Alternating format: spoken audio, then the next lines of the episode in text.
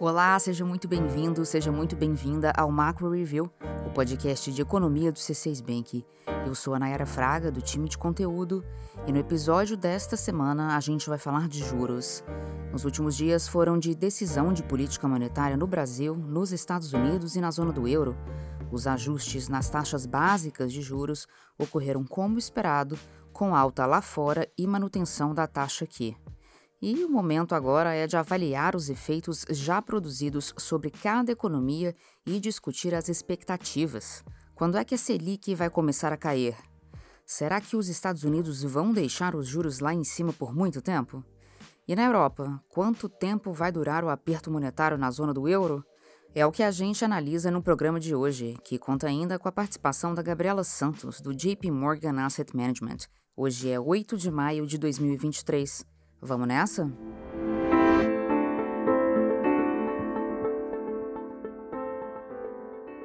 No Brasil, não houve sinal de queda da Selic por enquanto, mas, ao que parece, o Banco Central está preparando o terreno para o anúncio dessa possibilidade.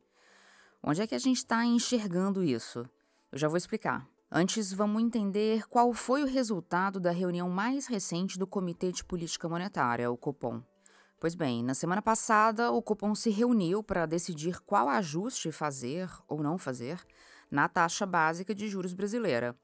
Como esperado pela grande maioria dos agentes econômicos, o Copom manteve a Selic em 13,75% ao ano, que é o patamar em que a taxa se encontra há nove meses. É o nível mais alto para a Selic desde 2016. A grande expectativa em relação à decisão do comitê estava voltada para o comunicado da reunião, que é uma coisa que os economistas olham de perto. A dúvida geral era: considerando que na decisão anterior, em março, a mensagem foi de que não havia espaço para corte dos juros, o que dirá o Banco Central agora? Será que a autoridade monetária vai fazer um aceno para o corte da Selic, já que tem um novo arcabouço fiscal aí para sair? A resposta para essa segunda pergunta veio de forma clara. O comunicado disse, aspas, o Copom enfatiza que não há relação mecânica entre a convergência de inflação e a aprovação do arcabouço fiscal. Fecha aspas. Como assim? Vamos relembrar que a boa saúde das contas públicas, que é o objetivo que o novo arcabouço pretende atingir, ela contribui para a redução da inflação via câmbio, é que uma dívida pública estável tende a atrair dólares para o país, o que ajuda na valorização da moeda brasileira, o real. Existe, no entanto, um caminho a ser percorrido entre a aprovação do projeto de lei do arcabouço, que está prevista para esse mês, e o efeito do arcabouço sobre os preços no Brasil. E esse caminho pode ser longo e incerto. O fato de a regra fiscal entrar em vigor não significa abertura de espaço para corte de juros. O quadro inflacionário no Brasil ainda exige atenção. Os núcleos da inflação, que retiram as volatilidades do cálculo e mostram a tendência mais limpa dos preços, eles ainda estão em patamar alto, em torno de 7,5%. E as expectativas exibidas no boletim Focus seguem desancoradas. Os analistas preveem IPCA em 4% para 2025 e para os dois anos seguintes. Vale lembrar que a meta que o Banco Central persegue para 2025 é de 3%. As estimativas acima da meta importam porque elas interferem nos preços hoje. Falando de forma simplificada, se a expectativa é de inflação de 4%, o empresário que precifica seus produtos hoje, por exemplo, pode achar necessário definir um preço ainda maior. É por isso que uma expectativa acima da meta, ainda que não tão discrepante como essa de um ponto percentual que eu citei, é por isso que ela importa, porque na prática, na economia, isso pode ser traduzido em preços ainda maiores para os dias de hoje. É o que o Copom disse no comunicado da semana passada. O processo desinflacionário tende a ser mais lento em ambiente de expectativas de inflação desancoradas. Agora, se por um lado o Copom deixa claro que não faltam razões para segurar os juros no patamar atual, por outro, outros trechos do comunicado sugerem que o Banco Central começa a vislumbrar algum espaço para um eventual corte da Selic à frente.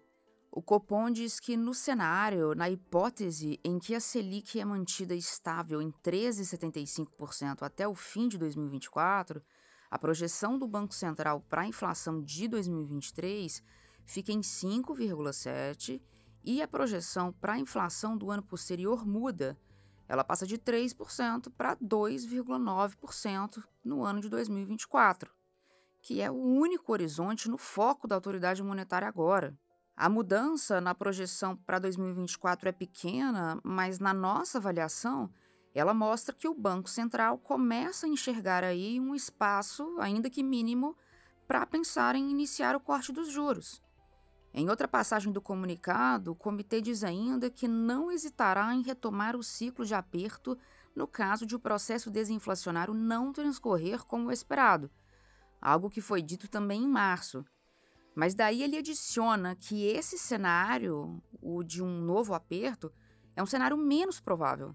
E essa observação, na nossa visão, indica uma menor chance de os juros voltarem a subir. Ou seja, a gente entende que o Banco Central não abriu exatamente a porta para a queda da Selic, mas, seguindo essa leitura que a gente fez do comunicado, a porta para a queda da Selic foi, de certa forma, destrancada, digamos assim.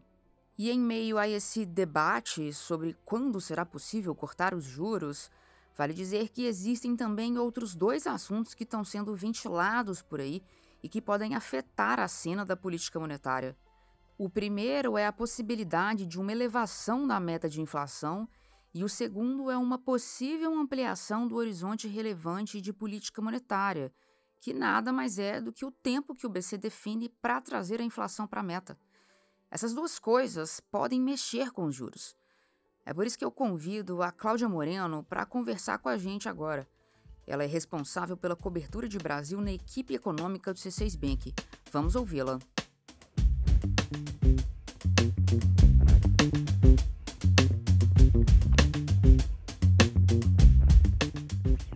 Nayara, vou fazer aqui uma reflexão breve do primeiro ponto que você comentou, a elevação da meta porque a gente já detalhou isso no episódio 54, né? Vamos lá. Todo ano, no mês de junho, o Conselho Monetário Nacional se reúne para estabelecer a meta de inflação que o Banco Central deve seguir dois anos depois. Ou seja, tem reunião para acontecer em breve e nela vão escolher a meta de 2026. A gente acredita que o Conselho vai definir uma meta de inflação maior que a existente hoje. Então, se hoje a meta é de 3%, ela poderia ir, por exemplo, para algo em torno de 4,5%. E essa ocasião poderia ser também uma oportunidade para revisar as metas que já foram escolhidas para 2024 e para 2025. Não houve nenhum anúncio desse tipo por parte do governo, mas é algo que tem sido discutido entre os economistas. Porque se a meta de inflação de 2026 for para 4,5%, por exemplo, faria sentido buscar os 3% nos anos anteriores para depois subir para 4,5%? É por isso que a gente acha que essa mudança de meta poderia abrir espaço para um corte antecipado de juros. O outro assunto que está sendo debatido e que, se concretizado, pode mudar o quadro da política monetária é a extensão do que a gente chama de horizonte relevante. Hoje, o Banco Central calibra os juros mirando a inflação de 18 meses à frente que ele mesmo projeta. E por que 18 meses? Porque os cálculos do BC sugerem que os juros têm seu maior impacto sobre os preços 18 meses depois de ajustar a Selic.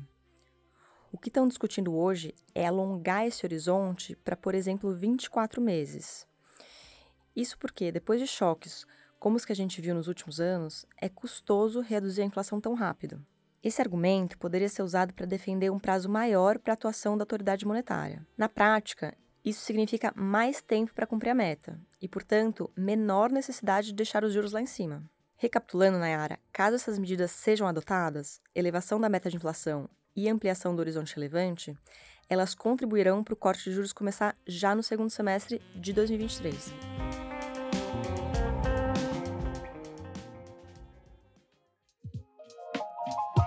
Oi, eu sou a Larissa, especialista de investimentos do C6 Bank, e vim te dar um recado rápido. Todo mês eu apresento no YouTube do C6 Bank o programa Carteira C6.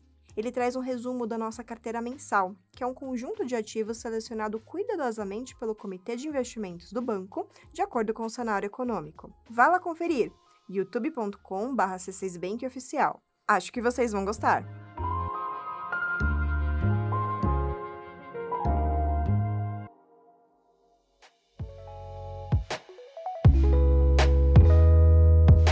Estados Unidos, o Banco Central Americano, o Fed, elevou a taxa básica de juros em 0,25 ponto percentual, também na semana passada. Agora, os juros americanos se situam entre o intervalo de 5% e 5,25%, o que é o maior nível em 15 anos. A última vez que os juros chegaram a esse patamar foi em 2007, pouco antes da crise financeira.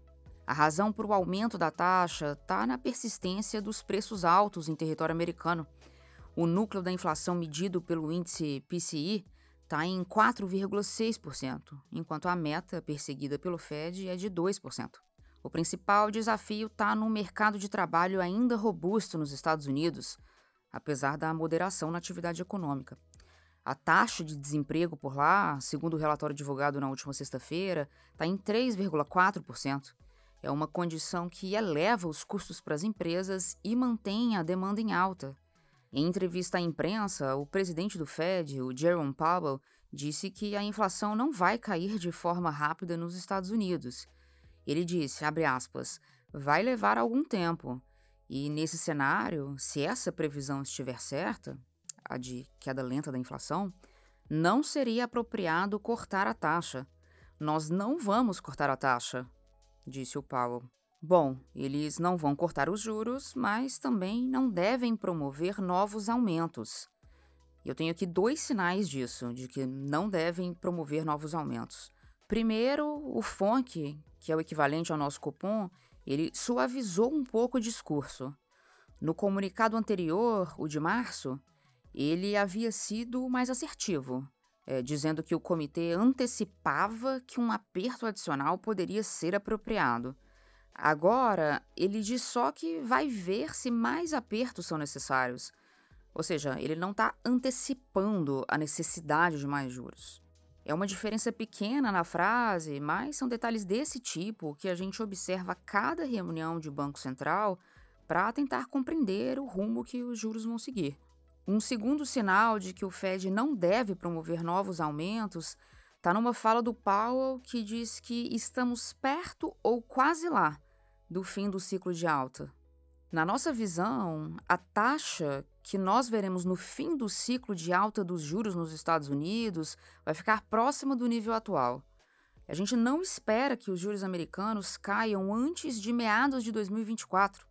Mas, como a gente já falou outras vezes, a gente reconhece que o início do corte pode ser antecipado caso a situação dos bancos regionais resulte num aperto de crédito excessivo nos Estados Unidos. De qualquer forma, por hora, o Comitê de Política Monetária dos Estados Unidos diz que os efeitos, as consequências desse aperto de crédito permanecem incertos. Partindo para a zona do euro, a gente vê uma desaceleração no ritmo de aperto monetário, mas, ao que tudo indica, o corte está longe de acontecer, viu? Na última quinta-feira, o Banco Central Europeu, o BCE, aumentou as taxas de juros em 0,25 ponto percentual, depois de três altas de meio ponto percentual. Foi o sétimo aumento consecutivo. A taxa de depósito, que é a referência na região, foi para 3,25% ao ano, o patamar mais alto desde 2008. Para a autoridade monetária, a inflação na zona do euro segue muito alta e deve demorar a ceder.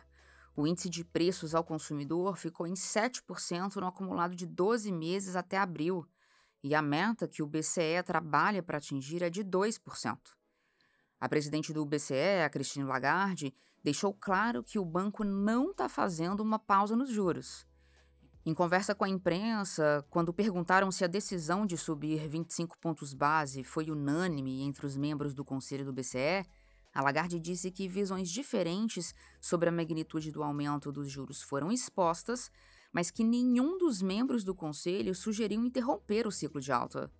Ela falou: Nós não estamos pausando, nós temos um caminho a percorrer. Bom, na nossa visão, os juros vão continuar subindo na zona do euro e vão permanecer em nível elevado por um longo período. Agora a gente passa para o quadro Mercados Globais. É o espaço em que a Gabriela Santos, estrategista de mercados globais do JP Morgan Asset Management, analisa o movimento nos mercados lá de fora e a forma como os investidores estão recebendo as notícias do campo econômico. Nesse episódio, a Gabriela conta, direto de Nova York, como os investidores perceberam essa assertividade do presidente do Banco Central americano na direção do não vamos cortar os juros, que foi o que ele falou. Vamos ouvi-la. O presidente do Banco Central, Chair Powell, mencionou que não vem espaço para cortar juros esse ano, porém, os investidores não acreditam nessa mensagem e já estão precificando dois ou três cortes de juros até o final do ano, seguido de mais cinco cortes de juros ano que vem. Com isso, os juros na parte curta da curva americana já vem caindo bem rápido esse ano, com juros de dois anos tendo caído uh, quase 70 pontos base. Isso quer dizer que renda fixa americana tem tido retornos positivos e fortes esse ano de 4%, um ambiente completamente diferente do ano passado. A Gabriela também falou da mensagem deixada pelo Banco Central Europeu, que, diferentemente do Banco Central Americano, que sinalizou uma pausa no aperto monetário, indicou que ainda tem muito chão pela frente e que novas altas de juros podem vir na zona do euro, entre 50 e 75 pontos base mais. A Gabriela comenta a razão disso. Porque o Banco Central Europeu começou depois do Banco Central Americano e o processo de desinflação está um pouquinho atrás. Com isso, a gente vê o dólar caindo versus o euro, ou seja, o euro se fortalecendo. Esse ano, quase 3%, seguido uh, dos 10% de fortalecimento que já tínhamos visto desde o final de setembro. Por último, mas não menos importante, o tema que fechou o nosso papo com a Gabriela foi o desempenho dos bancos regionais americanos. Os últimos dias foram de certa tensão entre os investidores. Será que é o receio de haver uma crise financeira maior? Ela explica. Os mercados acionários americanos continuam refletindo preocupações sobre o crescimento de lucro dos bancos americanos, especialmente os bancos regionais que estão sofrendo mais pressão para aumentar os juros uh, que pagam nos depósitos, junto de preocupações sobre possíveis perdas do lado de crédito daqui para frente, especialmente o crédito comercial relacionado a escritórios. Com isso, continuamos vendo as quedas nas ações dos bancos americanos regionais, que caíram mais 15% essa semana, ou uh, uma combinação de 40% desde o começo de março. Porém, a situação está bem diferente do começo de março. A preocupação não é mais sobre uma crise financeira, dadas as ações uh, dos, uh, do Tesouro, do Banco Central e dos reguladores americanos. Agora, realmente, uma, mais uma preocupação dos investidores sobre a possibilidade de crescimento de lucro e qual é o preço apropriado para esses bancos menores nos Estados Unidos.